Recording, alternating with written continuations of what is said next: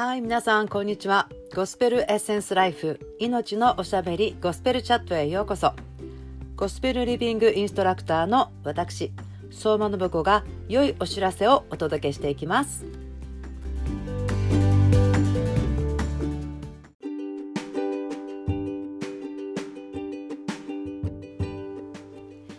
はい皆さんこんばんは。ゴスペルエッセンスライフの信子です。詩編34種まきの春 34day チャレンジへようこそ。言葉は種と言いますが皆さんは秋に何を収穫したいですか？自分が収穫したいことを種として春にまくなら小さな種から豊かな収穫を秋にすることになると信じて命の木の種を一緒にまいていきましょう。今日は Day28 詩編の34編の1節から3節を読みたいと思います。私はあらゆる時に主を褒めたたえる。私の口にはいつも主への賛美がある。私の魂は主を誇る。貧しい者はそれを聞いて喜ぶ。私と共に主を褒めよ。一つになって皆をあがめよう。私はあらゆる時に主を褒めたたえる。私の口にはいつも主への賛美がある。私の魂は主を誇る。貧しい人はそれを聞いて喜ぶ。主と共に私と共に主を褒めよ一つになって皆をあがめよう。今日はですね2節のところの私の魂は主を誇る。貧しい者はそれを聞いて喜ぶ。私と共に主を褒めよう一つになって皆をあがめようというところの、まあ、実践をしようかなと思ったんですね。何かというとですね、えー、ある方たちは私のこう人生のストーリーを割とよく知っていたり、えー、ある方はですね私がちょろちょろっといろんなところでしてる証しで「えー、信子さんってそんな、えー、学校に行ってても誰とも喋らないようなお友達いないような人だったの信じられない」って思ってくださってるはずですし「えそんなこと全然聞いたことありません」ってこのね私が普通にこの画面からおしゃべりしてるいろんな話から見て「えー、そうなの?」って思うかもしれないんですけど今日はですねあの私は主のことを誇りたいというかわあすごいよっていうでちょっとあ、まあ、証というかですねしたいんですね。でその私がこう人生で神様がしてくださったこと素晴らしいっていうことをですね誇って自慢して主はすごいぞってした時にあの必ずというかですねあのとてもとても励ましたいしいやそうじゃないとあの多分証の力がちょっと半減というかですねん？と思っちゃうことがあるのであの読みますね。これはですねヨハネの黙示録19章の、えー、10節にありますけれどもイエスの証は予言の霊なのですとありますね。イエスの証は予言の霊なのですとありますけども、まあ、これをですね私が聞いたあこういうことなんだねっていうのはですねイエス様のことを証しするですよね。私たちは主がこんなことしてくださった。イエスがこんなこと私たちにしてくださった。主の皆で求めたらこうなった。私の状況がこんなだったけど週に叫んだらこうなったよっていうのが、まあ、証したと思うんですけどもその時にですねあのよく私こう言われてしまってあら残念と思うのはですねあそれは信子さんだからですよねってそれは信子さんのキャラですよねって信子さんが楽しそうだからそれって信子さんの普通だからそうなるんでしょうとかですね。または、まあ、信子さんはいわゆるフルタイムのこう検診をしてる人とかえ宣教師だったからそういうふうにできるんでしょうっていうこう信子さんの話になっちゃうとちょっとですねそうじゃなくてですね証の力というのは主が一度イエス・キリストがしてくださったことはですねこの黙示録の19の10で見るに予言の霊っていうのはですね主がもう一回しますよ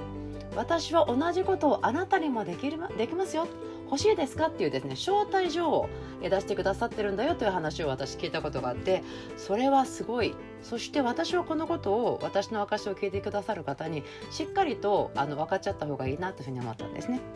はい、ですからですね今日私がここで死のことをちょっと「わあすごいぞ」っていう時にもですねそれは信子さんのキャラではなく神様の良さなんですね。神様の素晴らしさなんですよね。そしてだから私はこの34のですね8節の「味わい見つめよ主が慈しみ深い方であること幸いなことよ主に身を避ける人はっていうのが私の人生のまあライフバースっていうんですかね聖書箇所ですよと思ってるんですね。本当に私はですね主の良さとか愛とか癒しをたくさん通ってきました。私がこうイエス・キリストに出会う前はですねすごくあの自己憐憫とか恐れとか自分が嫌いとかですねいろいろ、えー、大変なことがありましたね。であの中学生ぐらいに私はまあ学校で大きな拒絶、まあ、いじめっていうんですかね経験していてあの自分的にはすごく大変でした。エアガンとかでバンバンって撃たれたりとかしたこともちょっとあったりまあねいろんな罰ゲームで蹴っ飛ばされたりとかですねあったんですね。でもそのことを家族に喋れなかったっていうのもちょっと残念だったんですよね今振り返ると。そういうようなこう関係性というよりはあの心配かけちゃいけないとか心配えー、相談できるような関係を私の方が作れていなかったんですね両親はですねとても良い人たちなんですけどもでもそういうこう、うん、自分が頼れるっていう感じではなかったんですね私の方がね優等生であって褒めてほしかったので家ではそういうことも出さなかったんですね。で後でまあそれは発覚してちょっとあの大変になっちゃったんですけど、まあ、とにかくそのような全然お友達がいないしお友達を作ったからこんな心を開いてお話ししたらあこんなひどい目に遭っちゃったよっていうふうなですね誤解をしてでですね敵のやり口っていつも同じなんですけど心を開いていじめられちゃった傷ついちゃった拒絶されちゃったからもう私お友達いりません。私は人々と心を分かち合うことやめますそしたら安全だよっていうですね嘘を私信じてしまったんですね。ですからそれからはですねかなり長い間というかまあ、えー、高校に行ったんですけどあの誰とも話しなくても普通みたいな感じの授業では何か言うんですけど本当にこう友達を作りませんっていうですね敵の嘘を信じてしまっていましたでそんな時に私は英会話を習いに行ったんですねその時にですねその英会話の、えー、先生やそのクラスにいた、まあ、クリスチャンの方たち後で分かったんですけどすごく楽しそうに遊んでるんですね。そしてそれを見た時に私はこれ欲しいけど私にないものなんだけどでもいやクリスチャンになるっていうのは弱い人だから私弱くないから大丈夫私はこれ違うわって思ってたんですね。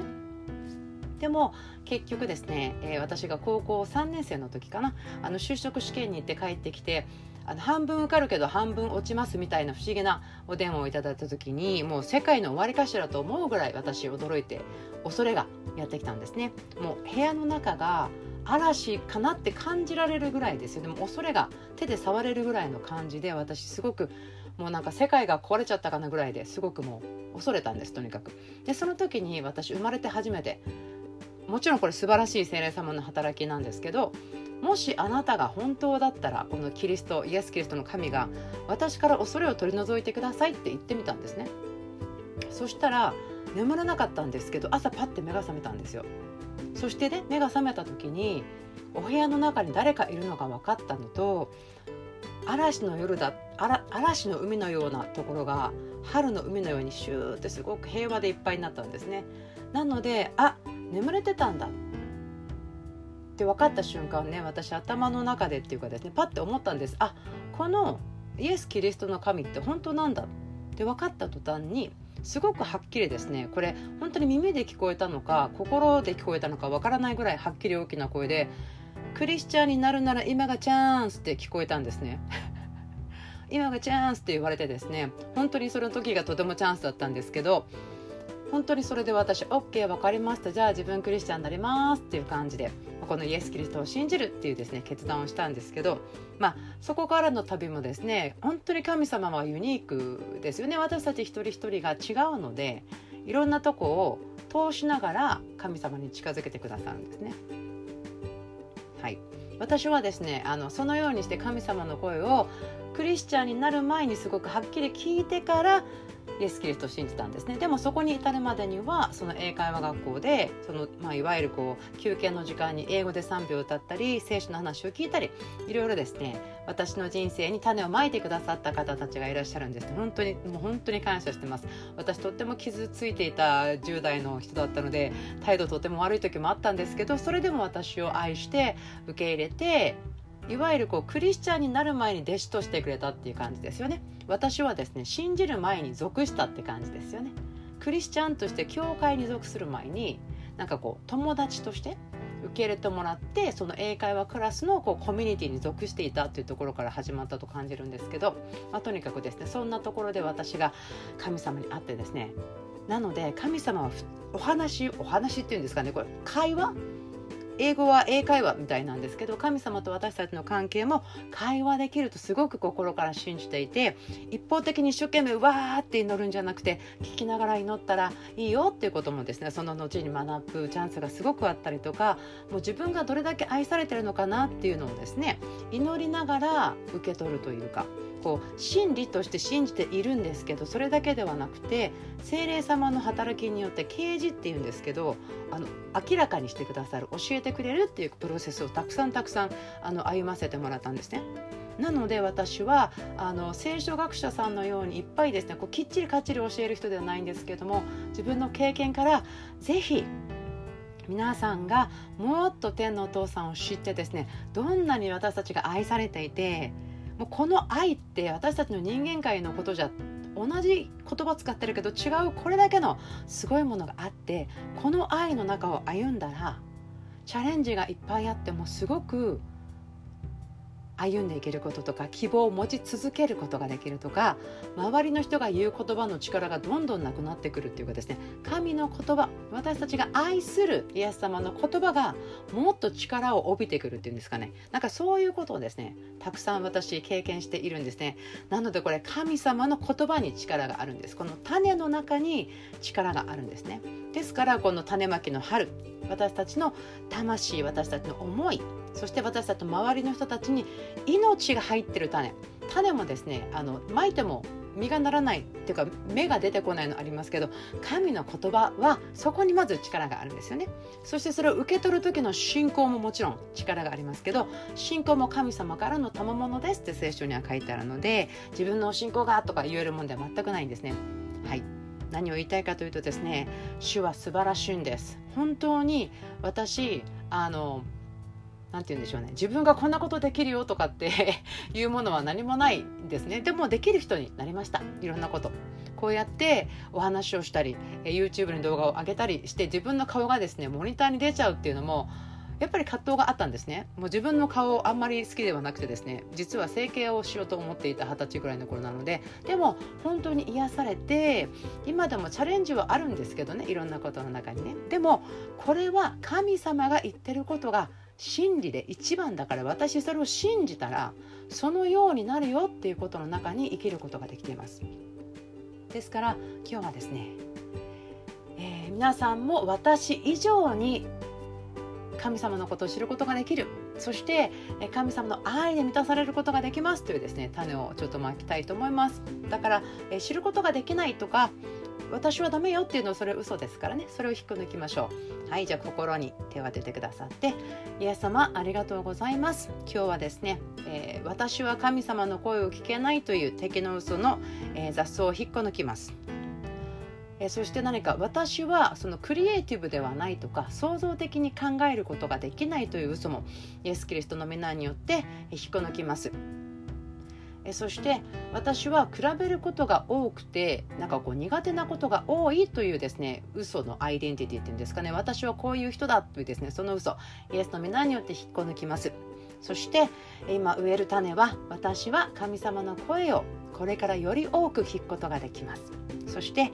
愛されてるということをもっともっと深く体験することができるものです。なぜならば天のお父さんの熱心さが主の熱心さがそれを行ってくださるし私はそれに同します。イエスの皆によって祈ります。アメン。はい詩編34種まきの春 34day チャレンジ。今日もお付き合いくださってありがとうございました。また明日お会いしましょう。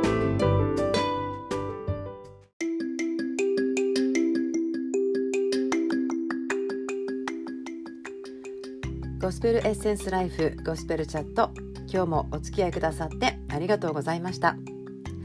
今日が主イエス・キリストの皆によって皆さんにとってたくさんの祝福の日であることを祈ります。ではまた次のポッドキャストでお会いしましょう。